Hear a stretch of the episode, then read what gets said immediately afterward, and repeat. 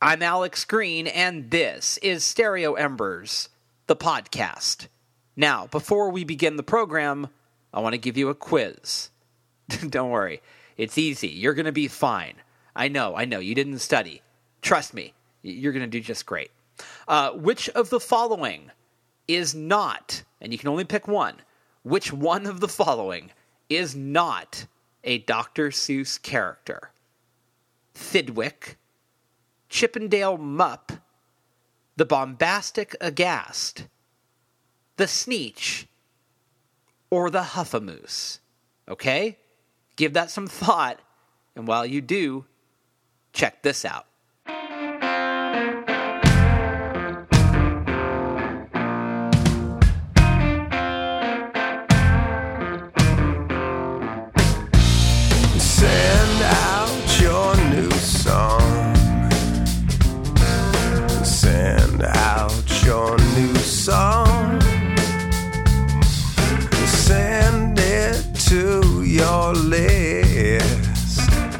Of people who can help.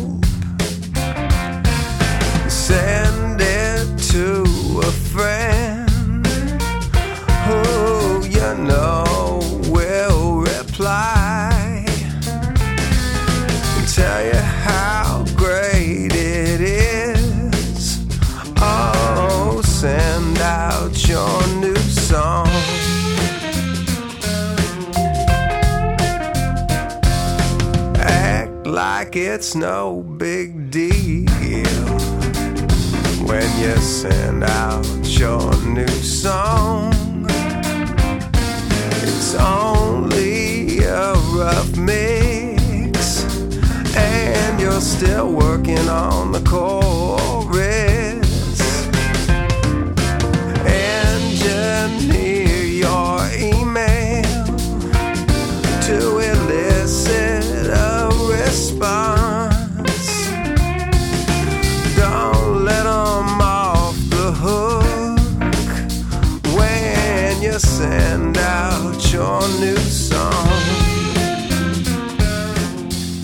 What'd you pick? Did you pick Thidwick? That would be wrong. Uh, the correct answer is Huffamoose. Huffamoose was not a Dr. Seuss character. Huffamoose is the name of the band that you just heard in this introduction. And the voice of that band is Craig Elkins, who just happens to be my guest today on the program. Let me tell you a little bit about Craig Elkins and Huffamoose. Now, everybody knows that you can do what you want when you go to college. You can drink, you can smoke, you can skip class, and you can sleep around. I know, college was awesome. But here's something else you can do when you go to college you can start a band. And like a lot of bands, Huffamoose were formed on campus. And the campus in our story is Temple University. Located in Philadelphia, Temple counts as its graduates folks like Bob Saget, David Brenner, Jill Scott, both Hall and Oates, Norman Fell, and Eric Wareheim and Tim Heidecker of Tim and Eric. Uh, Bill Cosby went there too, uh, but something tells me they don't mention that in the catalog anymore. But back to our story. Huffamoose were formed in the early 90s. They played all over town, they garnered a strong regional following, they put out a self titled album, and then they were signed by Interscope. An impressive trajectory indeed, and from there, Huffamoose kept ticking upward. It took Interscope a little over two years to put out the band's 1997 album, We've Been Had Again, but when they finally did, things went well. The album's first single, Wait, hit number 34 on Billboard's modern rock charts. The band played on Conan, and they even had a stint on the Horde tour. So, for all intents and purposes, Huffamoose was connecting with the public. But here's the thing about Huffamoose they're hard to categorize. In their sound, there's pop jangle and big catchy hooks, but there's also woebegone melancholia, cutting deadpan, jazzy digressions, and baleful folk. Now, all of that sounded awesome to me, and it also sounded awesome to the other adoring music journalists at the time who were outspoken about their love of Huffamoose. Even the Counting Crows' Adam Duritz declared himself to be a fan. But the marketing department at Interscope simply had no idea how to, well, how to market Huffamoose. So, long story short, they dropped them, sadly proving once again you can't pay the mortgage on critical acclaim. Admittedly, this was a low point for Huffamoose, and there was even some question about whether or not they would continue. But they licked their wounds, signed to Shanachie, and in 2000 put out the album I Want to Be Your Pants. I love this record. It's weird and wonderful and takes strange sonic turns that I promise will reward you after repeat listens. My personal favorite song, Johnny Depp Day. Now, somewhere along the way, J.C. Penney didn't think Huffamoose was all that left field, and they used Buy You a Ring for a commercial about, well, about buying rings from J.C. Penney. And if you think about it, it was kind of a coup, because even though J.C. Penney didn't use this part of the song, it does contain the lyric, I'm alone again, and I'm thinking about what I shouldn't think about again. I'm trapped, I'm dizzy, spinning and spiraling down. Well, I don't know about you, but I'd buy a ring from that commercial. The J.C. Penney ad was a windfall for the band, so take that Interscope marketing department. And in other kind of good news, well, it'll sound like good news, but you'll see why it's not. The movie Here Comes Huffamoose debuted at the 2003 Silver Lake Film Festival, and people went crazy for it. So much so that Cameron Crowe in Premiere Magazine said it was one of the best rock and roll movies ever made. So, what was the movie about? Well, it's simple it's about a band who's crushing it and also getting crushed. It's one of the most unflinching looks at the backstage triumphs, frustrations, and disasters about being in a band. Trust me, you can't look away from this movie. It's a wrenching watch. And it pretty much ends with the end of the band. Now, two records came out in 2004 The Death of Cool and Knee Slappers, but that would be it for a while. Singer Craig Elkins moved to LA, became a dad, and put out solo records. Meanwhile, guitarist Kevin Hansen played and recorded with everyone from The Roots to Jay Z to fellow Temple alum Jill Scott. Bassist Jim Stager played with his old bandmates and local Philly musicians, and drummer Eric Johnson recorded and performed with everyone from Schoolly D to Gary Bartz. Although Huffamoose did reunite to play the odd reunion gig here and there, their new album, and that's when the golf ball hit me in the head, came from out of nowhere. Laconic, sardonic, and melodic, it's a dazzling return to form. I've known Craig Elkins for a long time, and every time we talk, it just makes me happy.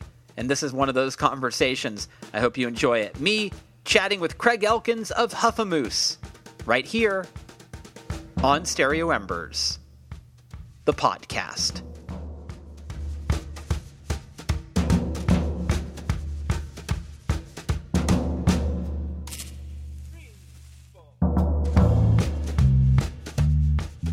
Little out of it. Just woke up from a like an hour long nap. Are you uh, are you the napping type? I am. I've been napping my entire adult life. I have been. I They usually only last about 15 minutes, maybe a half hour max, but I didn't get much sleep last night, so I kind of dozed off. so here's what happens to me if I nap in the daytime like longer than 10 minutes, I I feel utterly out of it for the rest of the day. Yeah, um, I can uh, I can identify with that feeling. I mean, right now, since I fell asleep for about an hour, I do feel kind of out of it and slightly anxious, actually. Oh, you're really? Now where does that come? What's that about? Uh, Post nap anxiety? I don't know. But all right, that's a new thing. I think it's a fairly common. Um, I think uh, my daughter says that one of the reasons she doesn't like to nap is because when she wakes up, she feels anxious. You know, um, I, don't, I don't know. It's maybe in the middle of the day, you've just been asleep. You wake up, you have all of these things to do, you haven't done them, but you've been asleep in the middle of the day. I, I you know, I don't know. I'm getting anxious now. I think, um, well, I don't know if it's the human condition, but it's definitely, you know, just kind of finding another reason to beat myself up, I guess. but I usually, do, I usually don't have it. That's another thing. Like I nap every day, and I've been doing it, you know, not every day, but most days, and um, especially during the week. but I, on some level, I'm always thinking, oh, I'm such a loser because I take a nap. You know, Ah. like what, when when am I gonna when am I gonna get my shit together? You know, Yeah, I I know. I feel kind of guilty about napping. It- totally. That's part probably part of the anxiety is is the guilt part of it. Yeah. You know. Well, so far in this interview, we're sucking the fun out of uh, napping. we are. It's like for all of It's you, at, been- for all of you at home who nap, fuck you, exactly. Losers. losers. Yeah, There is something. There is something wrong with you. yeah. Well, how are you? How are things? Things are okay. I feel pretty good. It's a nice sunny day here in Los Angeles. Uh, aside from my post-nap anxiety, um, I'm feeling good. Okay, so I was like, I was thinking about you over the weekend, and I was like, why, why didn't Craig tell me there was a Huffamoose record? And then I thought, well, why should you, why should you have to let me know that was happening? like, why couldn't I just be surprised? Yeah, I get. I'm just not that. I mean, I'm not horrible at, at uh, self promotion, but I'm not that great at it either. You know, I, I I don't know why there was no. It wasn't uh, wasn't on purpose. Everybody knew but you, Alex. That's what I was afraid of. I was like, all the cool people know except for me. Um, how how did this happen? First of all, and I know people have been asking you about this for years, but like, so how how did this happen? Like, what what's the story behind this thing coming together? I mean, it, I don't know if it's an exciting story, but I'll tell it nonetheless. Okay. We we um. I think I don't even know where to begin with that. Um, uh, I, know, I think off and on we've talked about doing something. I think a couple of years ago uh, was maybe the 20th anniversary of the release of um, a record that we put out on Interscope and um, that was uh, so we were thinking about doing something then. Um, well, I'm going to put myself to sleep with this story, and you. I don't want you to start napping again. yeah, yeah. Uh, well, I think uh, you know I don't. Jesus, I don't know. I, I think we we started to play a show like every year, like you know, and that's been going on for the past couple of years.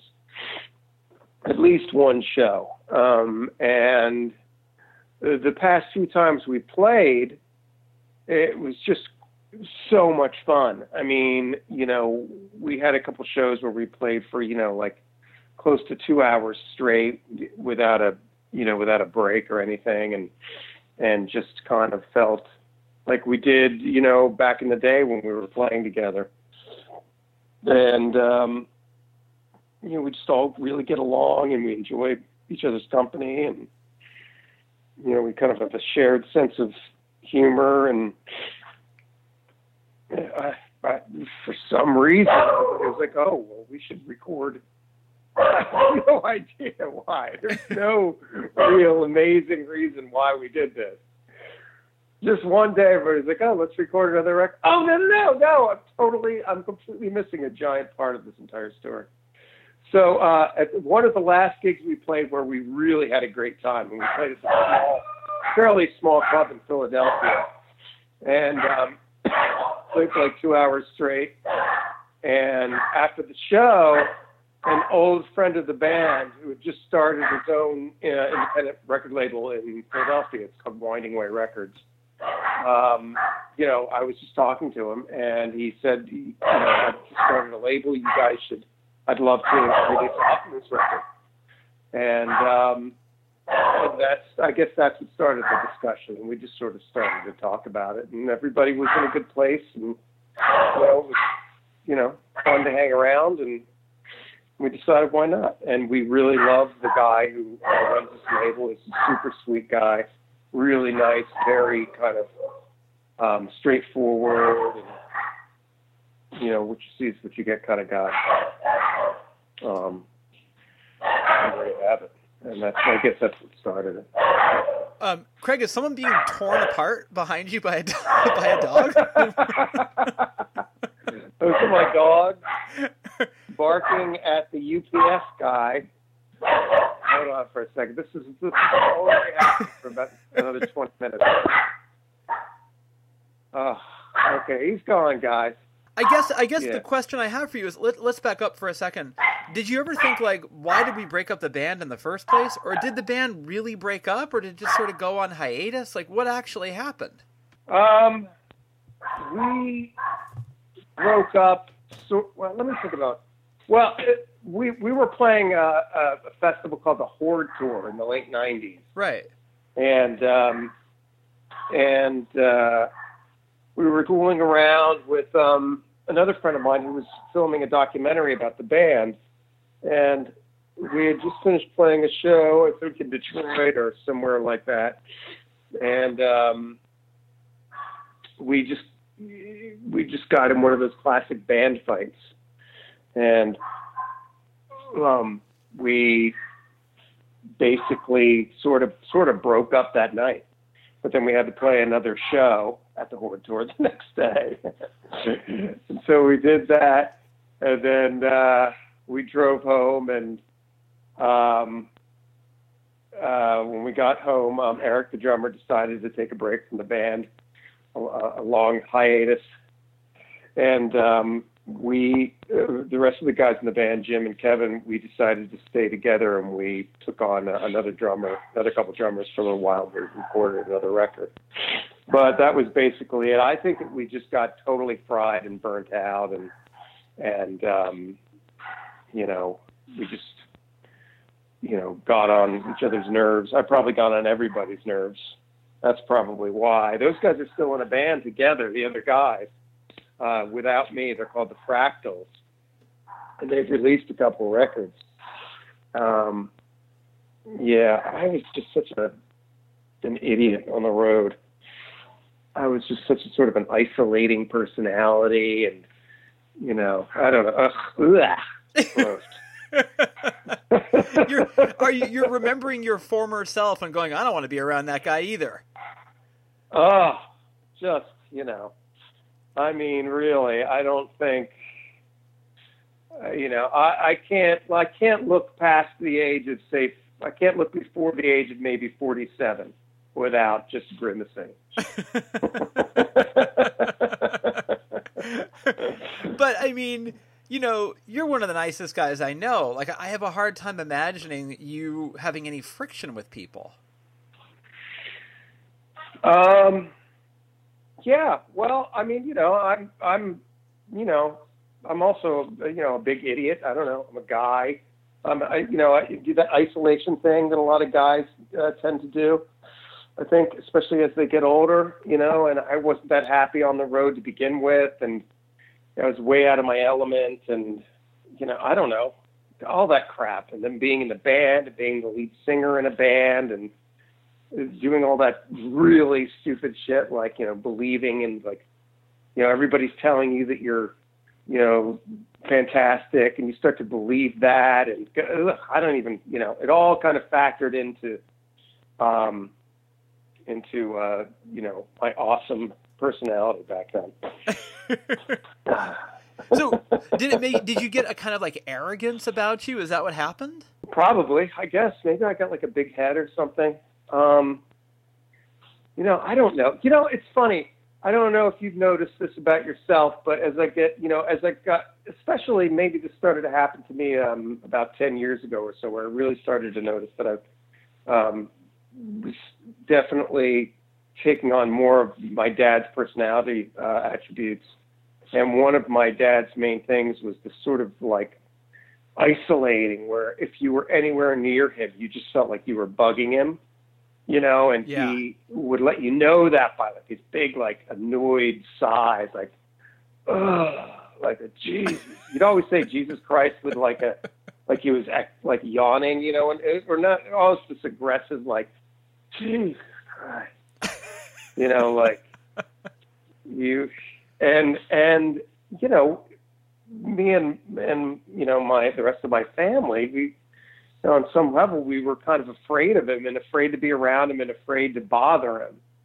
You know, and uh, I think that I really that's something that I've been wrestling with, you know, for for a while. You know, um, and uh, I think maybe I'm on the other side of it, but it's sort of taking a lot of work to get there. I mean, you obviously kept in touch with the Huffamoose guys. I mean, you you'd known them for a long time, and so you maintained a friendship.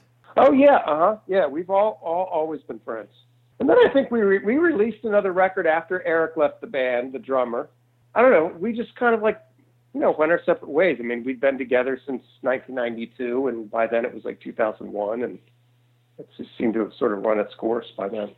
When the band broke up, I, you started doing your solo stuff. I mean, when I was listening to your solo work, I thought, well, that's clearly you know, it's the same voice, it's the same songwriter, but it was clearly your solo work. Listening to the new stuff, this is clearly Huffamoose. And it's such a subtle difference, but it's clearly a difference. When you were writing Huffamoose songs for the band, did it feel that it differentiated from the solo work you'd been doing? Uh, no, not necessarily. As a matter of fact, I mean, most of those songs on the Huffamoose record that I wrote were just songs that I wrote you know, I didn't write them specifically for Huffamoose, but they did seem to kind of fit. Uh, they did seem like they would work nicely with Huffamoose. Um, I, I think it's just more our approach to playing. You know, just kind of what what happens when we all play together. You know, that kind of just creates that Huffamoose sound or that vibe, I guess. This band definitely has a sound. You know, like it's like I can tell. I think a lot like when I hear Eric's drumming and not just on Huffamoose stuff, like I, sometimes like I, that sounds like Eric Johnson, you know, like that kind of stuff. Yeah. Or even like Jim's bass playing or, or Kevin's guitar playing. Um, and it all sort of shapes it, and it's a very kind of, uh, especially you know, it's a very democratic process. Like you know, when we're when we're go, you know, doing basic tracks or or you know, you know, coming up with ideas or mixing or whatever you know, and it just sort of everybody adds their little piece. You know, I don't know. Um, Can we say that this is the happiest Huffamoose recording experience, or I mean, did it feel for you like the healthiest? Let me look back on the other record. Well, each recording experience has its own kind of thing, and they were all fun, um, for sure. I mean, the first one was a record that we did before we released the um, the Interscope record, and it was just an eponymous. Is that the word? You know, just Huffamoose. Yeah. And uh, that was fun because we'd all. It was kind of the first time we'd all been in the studio, um, and it was uh, it was quite an adventure. Um, and it sort of had more of like a loose kind of like a almost like a live feel to it. Um, the the Interscope record was you know, and also very challenging. I mean, we recorded the Interscope record twice. We recorded it once. Basically, we recorded it twice. Recorded it once here in LA um, with a producer, and then at the end of the sessions, we were like, "Oh my God, we hate this!" So we ended up going back and recording it again in Philadelphia in the little you know, studio that we'd been working in at the time, and um, so that was quite an adventure. So we got to spend the summer in Los Angeles, record, hate the entire recording, and go back, convince our record label not to drop us, and re-record. And even new songs, like we, we, you know, there may have been one or two songs that we had recorded the first time that we did the Interscope record on the second version. So we wrote new songs and everything else, and that became the Interscope record but uh, it's always been fun. Yeah, this was really fun, uh, very relaxed. You know, we start we did it last year. We we recorded the basic tracks last January in Philly when it was like you know five degrees in some small town in South Jersey. Um, you know, just basically laughed a lot, sat around, you know, ate a ton, um, and squeezed in some music along the way. You know, that's you know, basically how we approached it. When you were on Interscope, were you kind of like, this is weird? Like, did you feel you fit in with the label, or they knew what to do with you, or um, was it was it a strange experience to be on a label like that at that time? Yeah, I mean, I think it was really, really strange. Um, I'm not sure if they had any idea what to do with us. I mean, I, I it was really exciting to be on a label, but it is kind of that thing where you know you that you know where you dream of something happening to you, and when it happens, it's not quite as thrilling as the actual dream. And you know that's across the board has been the case with me for sure in my life. But um, there was definitely a lot of like, why the like, why are we on this label? What what were they thinking? I can't, you know, I don't know. It's very strange that we actually wound up on Interscope. Um, I, and and after we were signed, you know, we didn't know anything either. So after we got a deal, we were, you know, like, oh my God, this is going to be amazing. We're gonna, you know, we're going to be huge. We're gonna, this will change our lives and everything. And and um, but we didn't know that, you know, after you get signed, there's a good chance that you're never going to release a record. You know, uh, we had no idea. And like we, I remember driving around with our attorney once, and and we had, I think, just sort of just heard that, like, oh my God, you mean there's a chance that we might not be able to release a record, even though we just got a record deal? And we kind of, I sort of, I think I remember sort of saying that to him, like, hoping that he would go, oh no, not you guys. I mean, you'll definitely be able to release a record. And he was just like, uh huh, that's right, yeah, you know, and uh, it, I think from the time we got signed to the time we released a record was almost three years, a three-year process, and um, yeah, I mean, it, it got to be sort of more and more unbelievable as the time wore on. It was just like, are you? I don't, you know, I, am I actually on this record label? Like, I have no, I'm not cool. Like, I don't have a look, you know. I don't know. It was just pretty funny, I guess. I think, um, yeah, we're just sort of like four, you know, chubby guys from Philly on Interscope Records. I mean, for for people uh, who, who don't remember, like, can you just can you remember a couple of your label mates at the time? Uh, yes. Um, Jakob Dylan was that name of that band, the Wallflowers. Wallflowers, right? I remember that record had just sort of come out when we were mastering our record, and we were sitting in some place in Pasadena mastering our record, and our A&R guy was was definitely wanted it to have that same sort of sonic, the low end and stuff. He was he was aiming for that. But, you know, Jakob Dylan had recorded his record, you know, some fancy studio somewhere. We'd recorded ours and, you know, on ADAT, you know, like in a little tiny hole in the wall studio right outside of Philly. Uh, but there was the Wallflowers, uh, no doubt. Right. they were a huge deal. Um, we actually worked a little bit with Matthew Wilder, um, who produced the the No Doubt Tragic Kingdom record. That was an interesting experience. Um, I remember when that record came out, just thinking like, and then uh, I think the label sent us uh, copies of the record because we were going to be doing a little bit of work with Matthew Wilder. And when I heard that record, I was, I just thought, oh my God, this is the worst music I've ever heard in my life. I can't believe that we're going to be working with this guy. I mean, this is horrible. And who is ever going to listen to this? I mean, it's just crap. And uh, and it was just you know obviously one of the biggest selling records of all time. Right. And uh, so I was completely wrong, and I've actually really grown to like a lot of that stuff on that record, which is funny. It's just a sound that I'd never. And at the time, I think most of the really popular bands. Well, I mean, it's, it might have been getting a little past grunge by then, but you know, it was like Pearl Jam and all that stuff, and Nirvana, and and then here comes this band, No Doubt.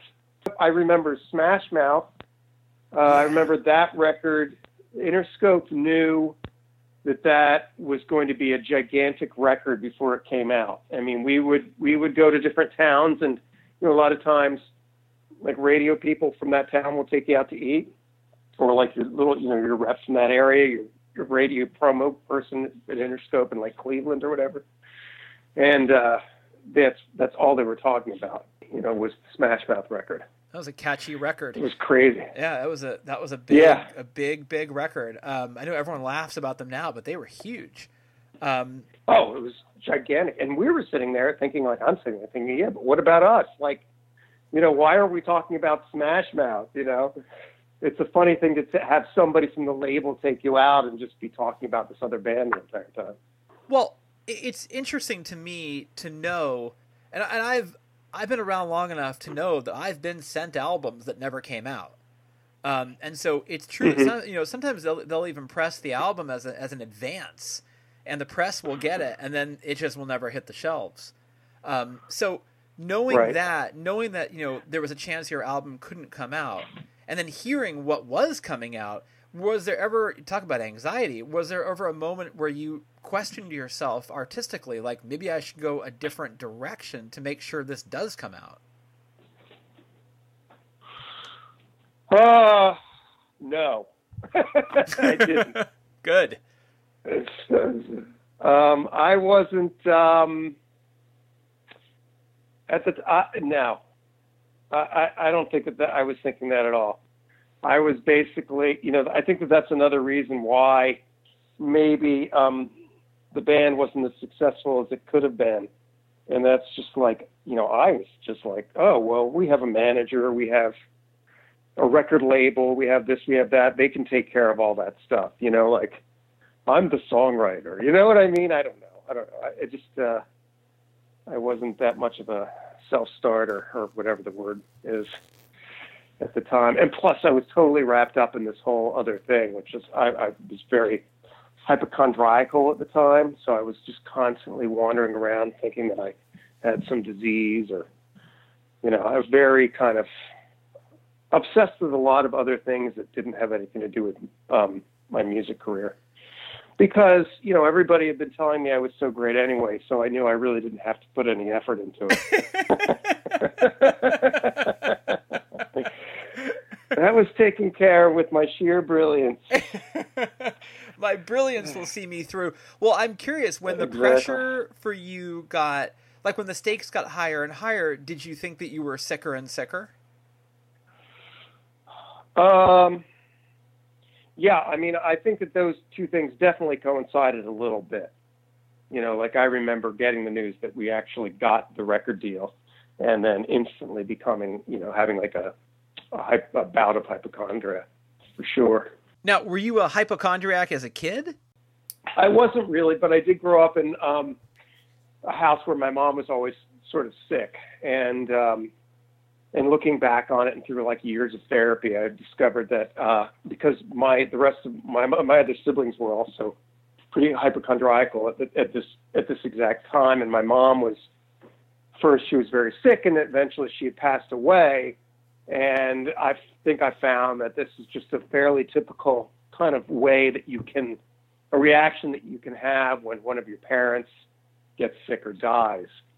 You know, suddenly I was like, "Oh my God, I'm going to die of something," and I found a thing and and just kind of obsessed about it. It was kind of like an OCD thing.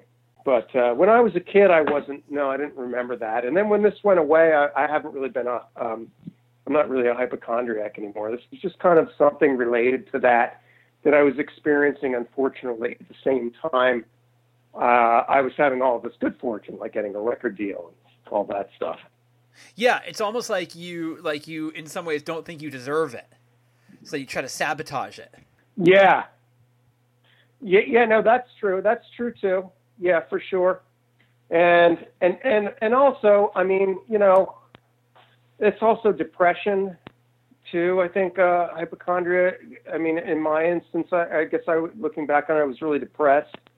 And you know, when you're depressed, you do, you tend to not want to get out of bed, or you just want to hide. And um, and maybe the hypochondria was something that was sort of it's my was my brain's way of kind of you know pushing me in that direction hiding you know get get away get away and every and and every any good thing that happened to me made it worse because I would have to you know it's like a step in the wrong direction for my brain that just wanted to go hide and you know and and uh, climb into bed It's nice to hear that you that that's not something that would like you know plague you your whole life. That you actually got rid of it.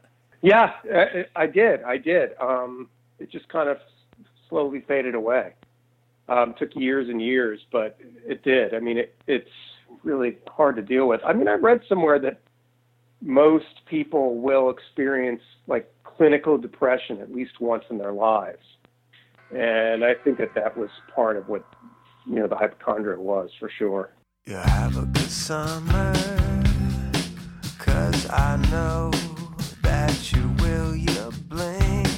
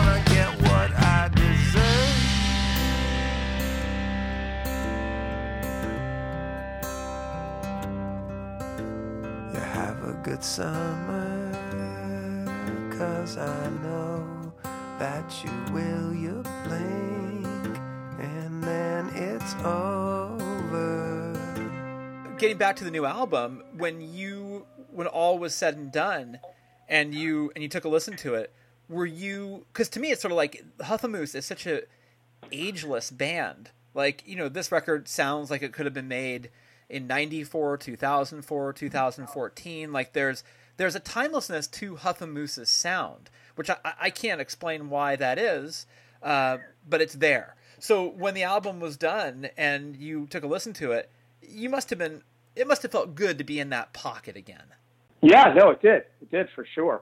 Uh, God, I mean, yeah, it was so much fun. One thing I've discovered over the you know years as I've made music is that you know the joy for me in making the music and and all things in life basically is definitely the process.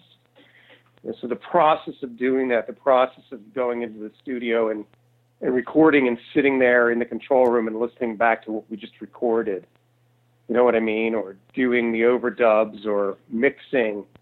That's the fun stuff. You know, that's like, oh my god, and that's when you really love listening to the stuff. So you could listen to it. Like I can, I could listen to the songs, you know, a thousand times in a row, and still like it. And then, it, and then at some point though, you get really, really sick of it. You know, like I'm, I'm guessing that you do with your writing as well, right? I mean, you just get to the point where you're like, ugh. yeah I can't, I can't, I can't listen to, I can't read this, I can't look at it one more time.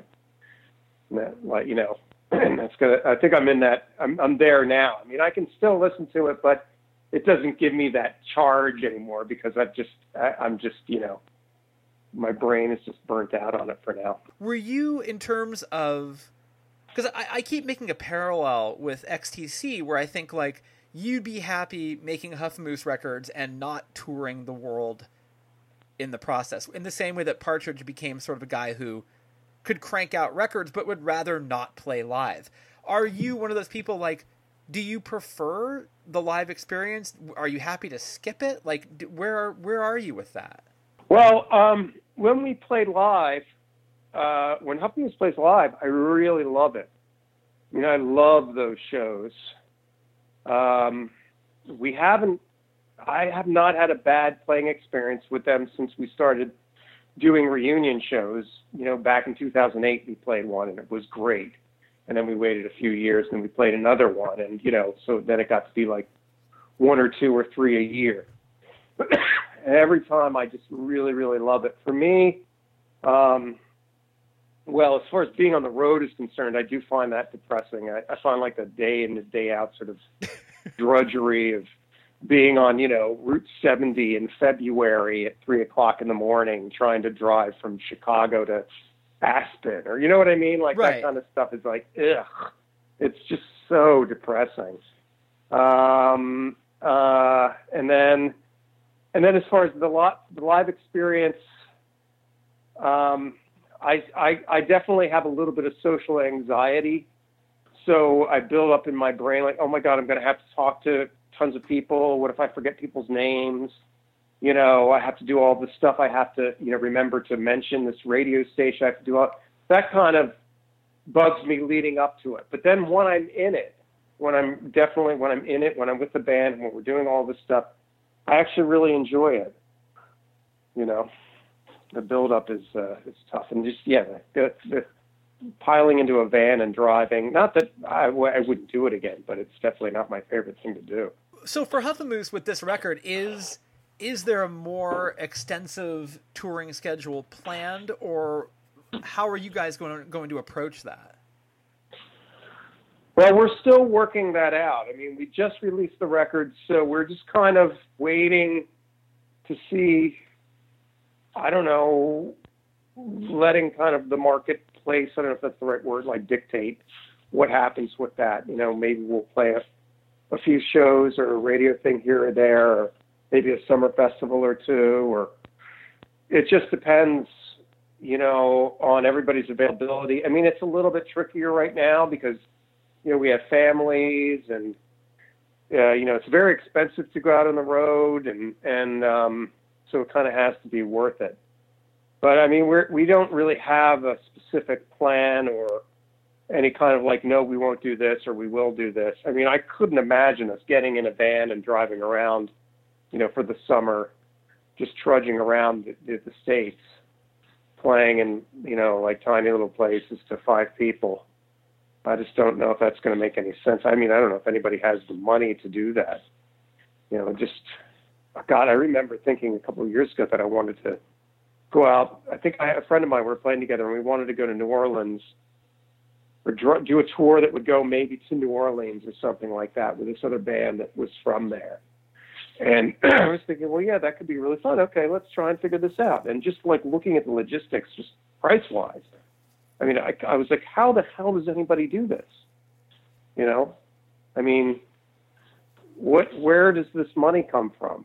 Certainly not me. I mean, I, I, I'm not a saver. I don't have any money in the bank or, uh, I don't have like a tour savings account. It seems to me like making a living now in in this industry at you know you could you could pull it off. I mean, I think in the old days you could actually make some money, and I'm not sure how people do anymore. I I know it's crazy. I mean, just we released this record, and you know, I don't think anybody's really buying CDs.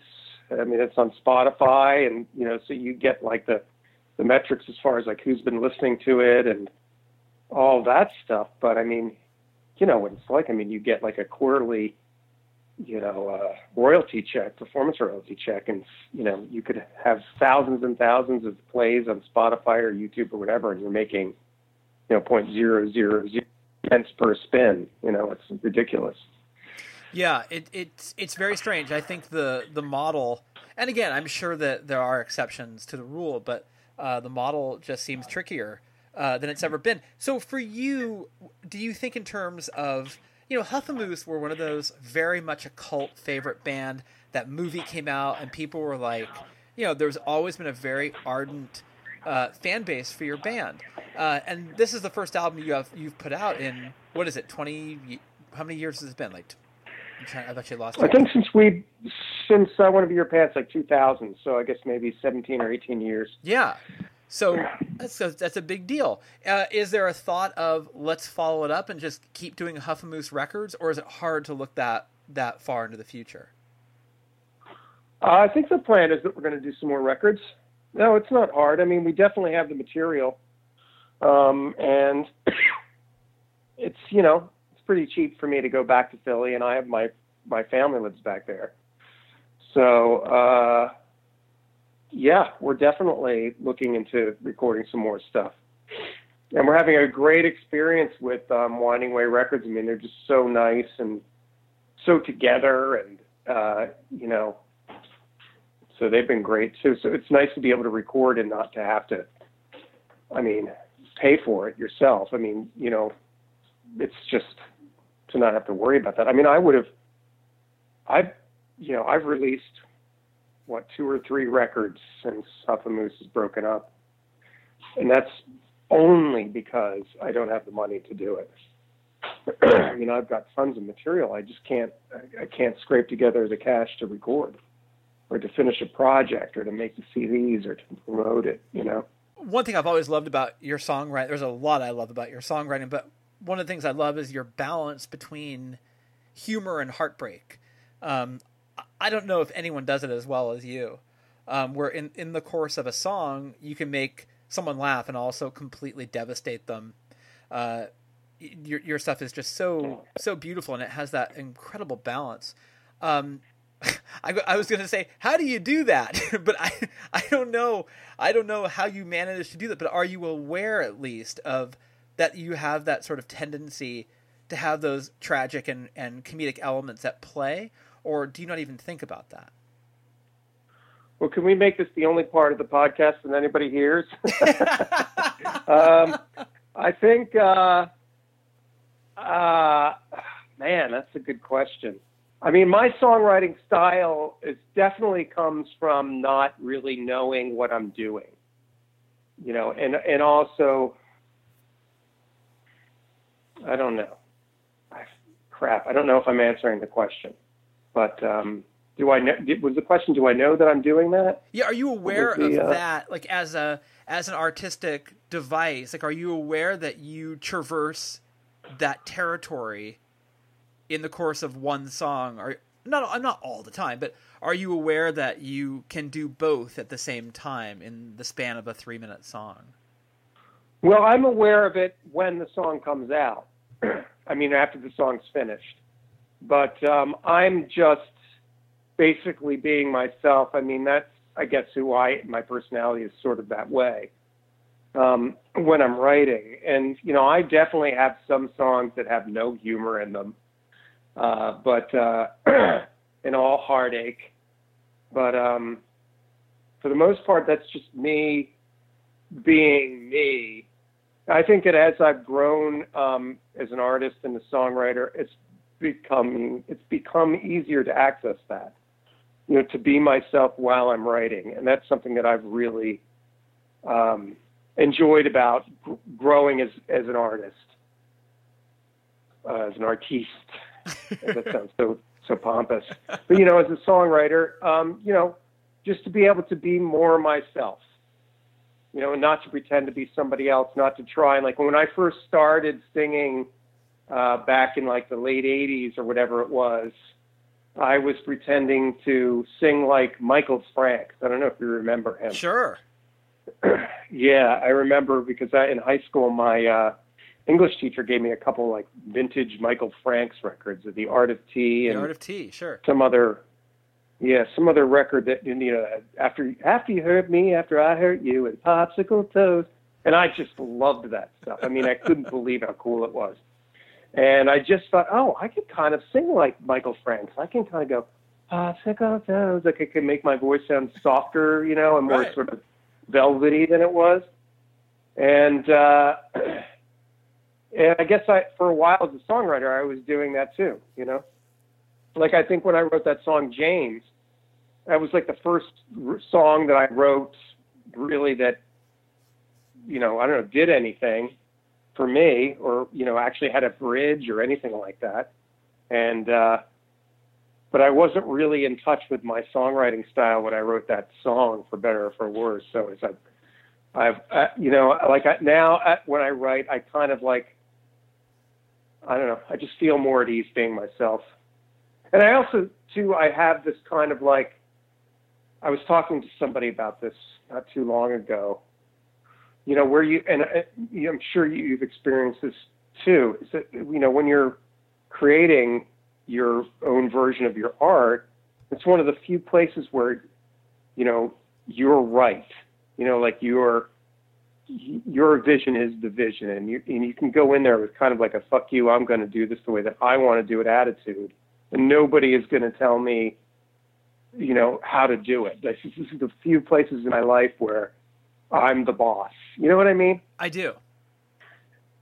Yeah. because it's your universe like you have, you're creating it uh, you create the rules and you create you create the world and so you know you're sort of like which can be also incredibly it can get you into trouble as well um, Right. Mhm. right because you can do you can almost do too much of the thing that you do in your world and i think that as you get more refined with whatever you know whatever it is that you're doing you become better at sort of saying well i shouldn't keep doing that one thing or that other thing and you, you become better at it and i love hearing that Mhm. you know that as as you know you've gotten older you feel more in command of what it is that you do Oh yeah, for sure. I mean, and I remember an exact moment in time. Um, this is maybe right when I moved to Los Angeles, maybe a little bit about 12 years ago or so, where I was walking around, you know, I was hiking or something, and I was working on a lyric in my head, and I remember thinking, oh my God,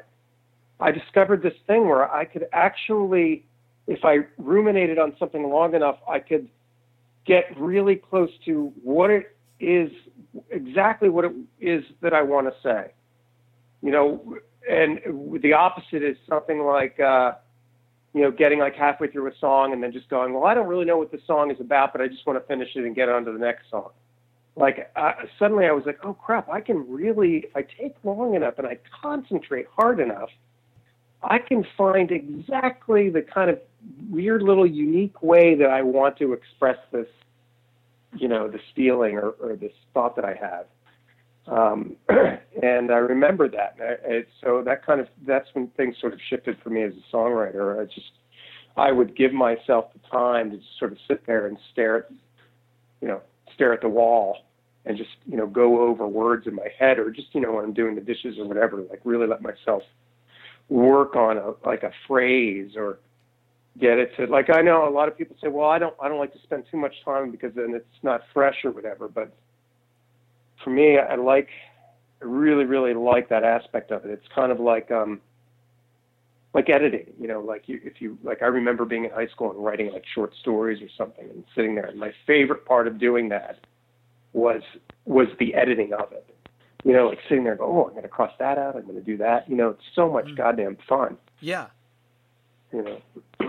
Well, and also, you know, the real the real interesting thing here is that sometimes, you know, the the the best work gets done when the guitar and the pen aren't even in your hand. Oh, for sure. Yeah, yeah. And and but the, and that's for me that's been a real key thing. And as a songwriter, you can do that.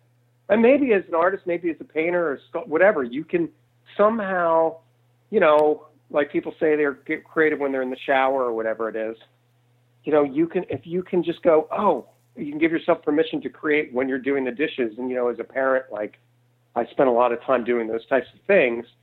Um, you know, that's when the ideas really come, and that's when you can.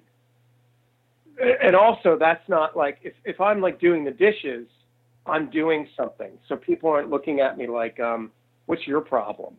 you know, like I I'm ar- I can already be like spaced out and but at the same time working on something and nobody knows it. So I'm not like sitting there on the couch while you know my family's kind of like you know tiptoeing around me, trying not to disturb you know the artiste as he's creating his masterpiece. You know, like it really for me it's the opposite. It's yeah, just doing it when you're sitting in traffic or you know that's the that's the fun thing. It's almost like you're. But that's been the most effective. But your brain, your brain gets to almost relax because it's like, okay, I'm not holding a guitar, I'm not holding a pen, I'm not sitting behind a keyboard. I'm driving, I'm doing dishes, I'm picking up my daughter from school. So it's almost as though you, you you're not putting pressure on yourself to be creative, and the creativity just comes because no one's trying to force it out. Yeah, exactly. Um, that's so true. I think that that's a big part of it. I mean, I do find though that sometimes I do need to kind of set aside some time in the morning if I really, really want to get to really, if I really want to sort of chisel away at something I'm trying to do, like put the real finer points on the on the tune. I, I do have to spend some time kind of sitting there by myself, trying to think of, you know, ways to to word something or whatever. Um, it's a kind of, I guess it's a combination of all of those things. Has for me at least. Has your daughter shown interest in in music? My daughter loves music. Um, she hasn't really shown too much interest in being interest in being a musician, but she's really. I mean, you can give her like a Donovan tune, and she'll be like, "Oh my God, this is amazing!" and she'll instantly put it on her playlist and and you know, and then find other Donovan tunes. And so she's not. Yeah, she definitely went through that phase where if it wasn't being played on you know pop radio, she she hated it. But now that she's you know a teenager, she's grown up a little bit and she's she just loves music. I mean, she does this thing almost on a daily basis where she paces. Um, she'll go into our bedroom, which is has a really long sort of walk walkway, um, where it's a really great pacing room remember like back in the day where they if, if somebody in, on TV and stuff they would show somebody thinking like they were always pacing back and forth. Yeah, yeah. Like they don't really show that much anymore. But that's what my daughter loves to do. She loves to just put the headphones on and close the door and just pace back and forth and listen to music. It's you know, a, that's where that's showing up for her. that's cool. That's a it's a great image. What is your what's your take on Michael Franks now? By the way, Uh, I was just checking him out recently. Um, I don't know. He's still churning out the, the the hits, right? He's still making music. I think so, and he's just one of those really strange artists that kind of exists in in this kind of place where he doesn't get brought up uh, as a, as an object of scorn or as an object of praise. He just sort of existed in his own weird uh, time continuum where he was just kind of always there. Um, Uh huh. he's stra- he's very strange to me that way. Yeah, I think I know. You mean even like classic Michael Franks? Right. Like even the. Yeah, no. I, it's, I just recently discovered that my guitar player, the guitar player Kevin in Huffamoose, was also like a really big Michael Franks fan. I think maybe his parents used to listen to it or something. I'm not sure how he came came by Michael Franks, but um, yeah, I don't know. I mean, that's. I, I, I think maybe fairly recently I had like I was like, oh my god, Michael Franks. I forgot about this, and I think I remember trying to play my daughter something, and she wasn't quite prepared to wander into the, Michael Franks world yet. Yeah, because it is kind of like it. It's kind of got a little smooth jazz vibe to it when you first start listening to it. Um, but also that sound, that sort of, I guess, Joe Sample playing the, the electric Right. piano, and Yeah. I mean, it's such a cool sound. It's so, and his record sounds so good. You know, but I still, I think he's amazing. I mean, and it also like, it's weird. Like, I think, I don't know if it was because he wrote that stuff when he was young or what. Like, for some reason,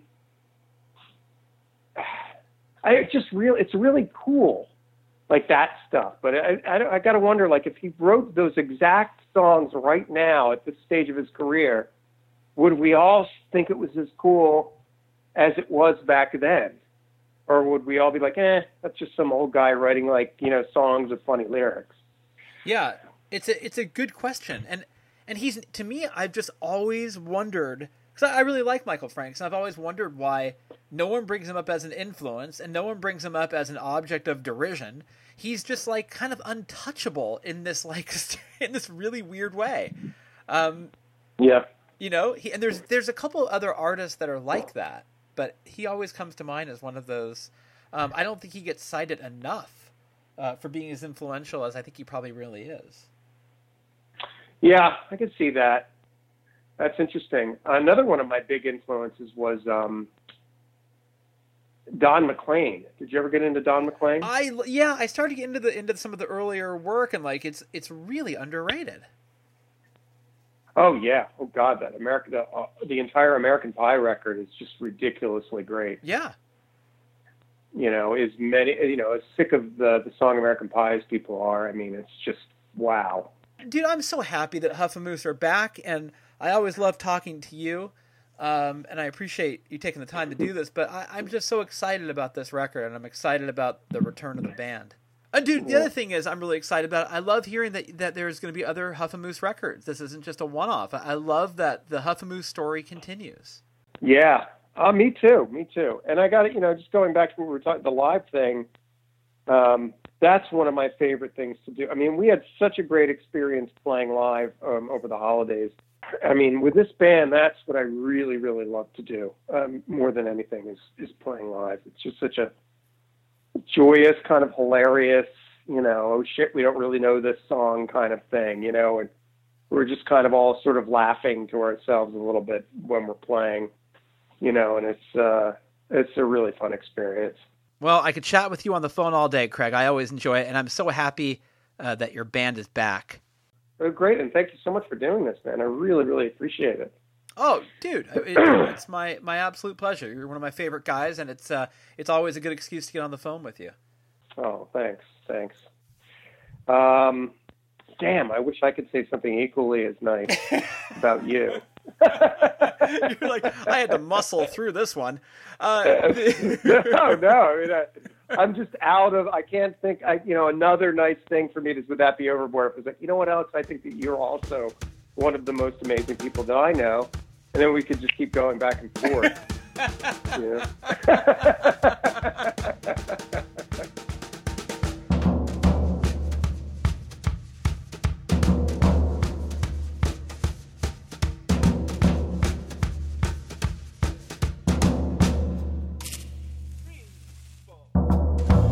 You know, just two guys talking about Michael Franks.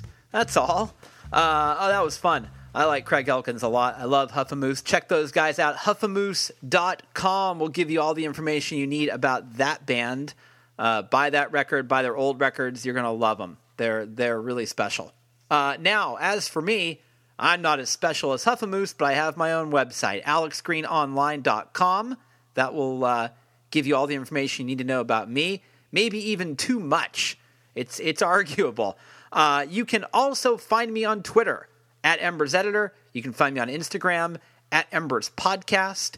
And if you want to email me, please do so. Editor at stereoembersmagazine.com. Tell me who you want on the show, and I will find them. And I will drag them kicking and screaming uh, into the Stereo Embers studios. Okay? All right. Uh, as always, I appreciate your listenership. You have no idea how happy it makes me that you're out there. And please make yourself be known. Go to iTunes, subscribe to the show, give us a rating, uh, maybe a couple of stars here or there, maybe a nice comment or two. Uh, it goes a long way because our ego is fragile and our life is small. no need to sugarcoat things over here. All right, let's close things off with a brand new one from Huffamoose. This is Send Out Your New Song. Enjoy it, and I'll see you next time right here on Stereo Embers, the podcast. Send out your new song. Send out your new song.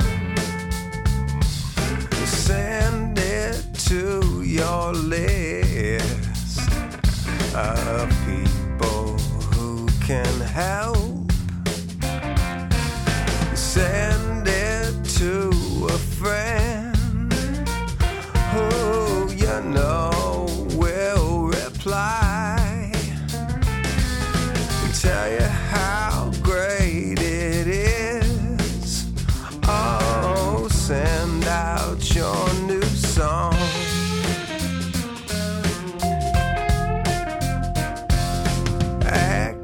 like it's no big deal when you send out your new song. It's only a rough mix, and you're still working on the chorus.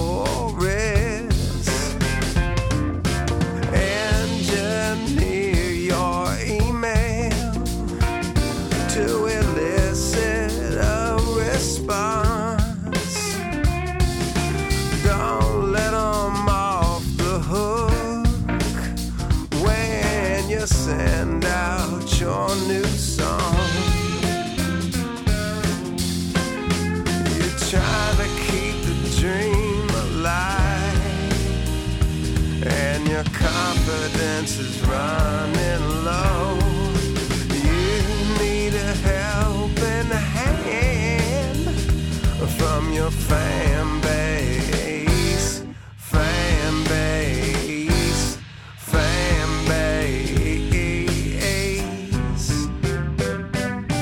Hi there, Fritz. Record released last week. Since then, I've thrown a new animated video up and started to get some nice organic press to boot. Links well. to the three that I've Just seen over the past couple days, as well as some recent reviews. If anyone can help, I hope you don't mind me.